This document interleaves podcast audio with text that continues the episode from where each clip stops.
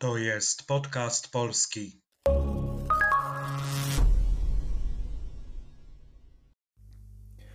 Cześć, witam w kolejnym odcinku podcastu polskiego, audycji dla tych wszystkich, którzy uczą się polskiego i chcą popracować nad rozumieniem ze słuchu i nad wzbogaceniem słownictwa.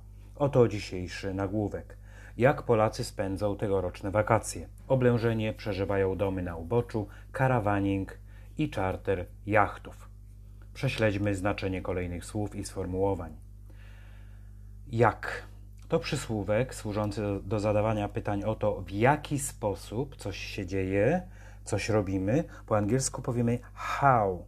Przykłady. Jak chcesz to zrobić? Jak sobie wyobrażasz naszą wspólną przyszłość?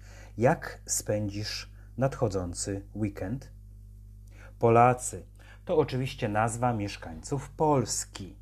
Liczba pojedyncza Polak.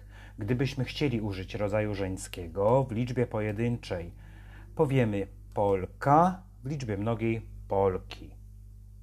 Spędzą to trzecia osoba liczby mnogiej czasownika spędzić, to spend, to pass time. Mamy tu do czynienia z formą dokonaną, bo koncentrujemy się na rezultacie. Oto dla przypomnienia odmiana przez wszystkie osoby. Spędzę, spędzisz, spędzi. Spędzimy, spędzicie, spędzą. Przypomnę, że w odmianie w czasie przyszłym prostym, który stosujemy odmieniając czasowniki dokonane, nie ma rozróżnienia na rodzaje.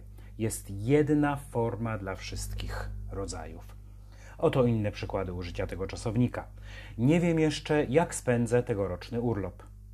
Spędziłem w tym domu bardzo szczęśliwe dzieciństwo. Marek spędził wiele tygodni przygotowując się do egzaminów. Tegoroczne to przymiotnik utworzony od sformułowania ten rok. Używamy go, chcąc podkreślić, że coś dotyczy albo wydarzy się w tym roku. Po angielsku powiemy zatem this year's, this year's holiday. Jako przymiotnik słowo to odmienia się przez rodzaj i liczbę. Popatrzmy na przykłady. Tegoroczny sezon turystyczny będzie inny niż dotychczasowe. Tegoroczny sezon, rodzaj męski. Tegoroczna susza spowoduje podwyżki cen warzyw. Tegoroczna susza, rodzaj żeński. Tegoroczne lato będzie bardzo upalne. Tegoroczne lato, rodzaj nijaki. Tegoroczni maturzyści zdawali tylko egzaminy pisemne. Tegoroczni maturzyści, liczba mnoga, rodzaj męsko-osobowy. Tegoroczne zbiory będą niższe o jedną trzecią niż ubiegłoroczne. Tegoroczne zbiory, liczba mnoga, rodzaj niemęsko-osobowy. Wakacje to po angielsku holiday. W języku polskim używamy tego słowa albo w znaczeniu ogólnym, na przykład kiedy jedziesz na wakacje, ostatnie wakacje spędziłem w Turcji, albo jeśli mówimy o szkole, mamy na myśli wakacje letnie, summer holiday. W tym roku wakacje zaczynają się 29 czerwca. Jeśli uczniowie mają przerwę w nauce, na przykład w grudniu, mówimy ferie zimowe albo ferie świąteczne. Jeśli w marcu, ferie wiosenne albo ferie świąteczne. Nie używamy w tym przypadku słowa wakacje. Oblężenie przeżywają domy. Oblężenie to po angielsku siege. Tutaj oczywiście słowo to jest użyte w znaczeniu przenośnym, figuratively. Zwracam uwagę, że mamy w tym zdaniu inwersję podmiotu z orzeczeniem. W języku polskim konstrukcja zdania jest dość elastyczna. Zdanie to należy rozumieć jako domy przeżywają oblężenie. Inne przykłady y, użycia słowa oblężenie. Po 53 dniach oblężenia Turcy zdobyli Konstantynopol. Oblężenie Stalingradu przez armię niemiecką trwało 900 dni. Przeżywają to forma trzeciej osoby liczby mnogiej czasownika niedokonanego przeżywać. Forma dokonana to przeżyć. Ma ono Sporo znaczeń, oto niektóre z nich według słownika języka polskiego PWN. Przetrzymać jakieś wydarzenia, wypadki, nie stracić życia, znaleźć w sobie siły do zniesienia czegoś. Po angielsku zazwyczaj to survive, to go through. Doznać silnych emocji w związku z czymś, żywo zareagować na coś, przejąć się czymś, co powstało w świadomości, w wyobraźni, po angielsku to experience. Przebyć, przetrwać jakiś czas, po angielsku to go through. Zostać przy życiu dłużej od kogoś, po angielsku to outlive someone, to live longer than someone znaleźć się w jakimś stanie, doświadczyć czegoś, po angielsku to experience. W naszym zdaniu mamy do czynienia z tym ostatnim znaczeniem. Oto przykłady użycia czasownika przeżywać w różnych znaczeniach. Anka bardzo przeżywa rozstanie z Andrzejem.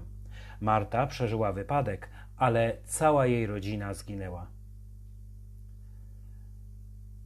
Cała nasza rodzina przeżywa teraz trudne dni, od kiedy firma ogłosiła upadłość. Domy na uboczu. Domy to oczywiście liczba mnoga od dom, czyli house, home, na uboczu. To sformułowanie można przetłumaczyć na angielski jako isolated, secluded, on the outskirts, on the outside. Przykłady użycia. W szkole Krzysiek zawsze trzymał się na uboczu, nie miał kolegów. Nowy dom Antka i Moniki leży trochę na uboczu, ale za to mają blisko piękny las.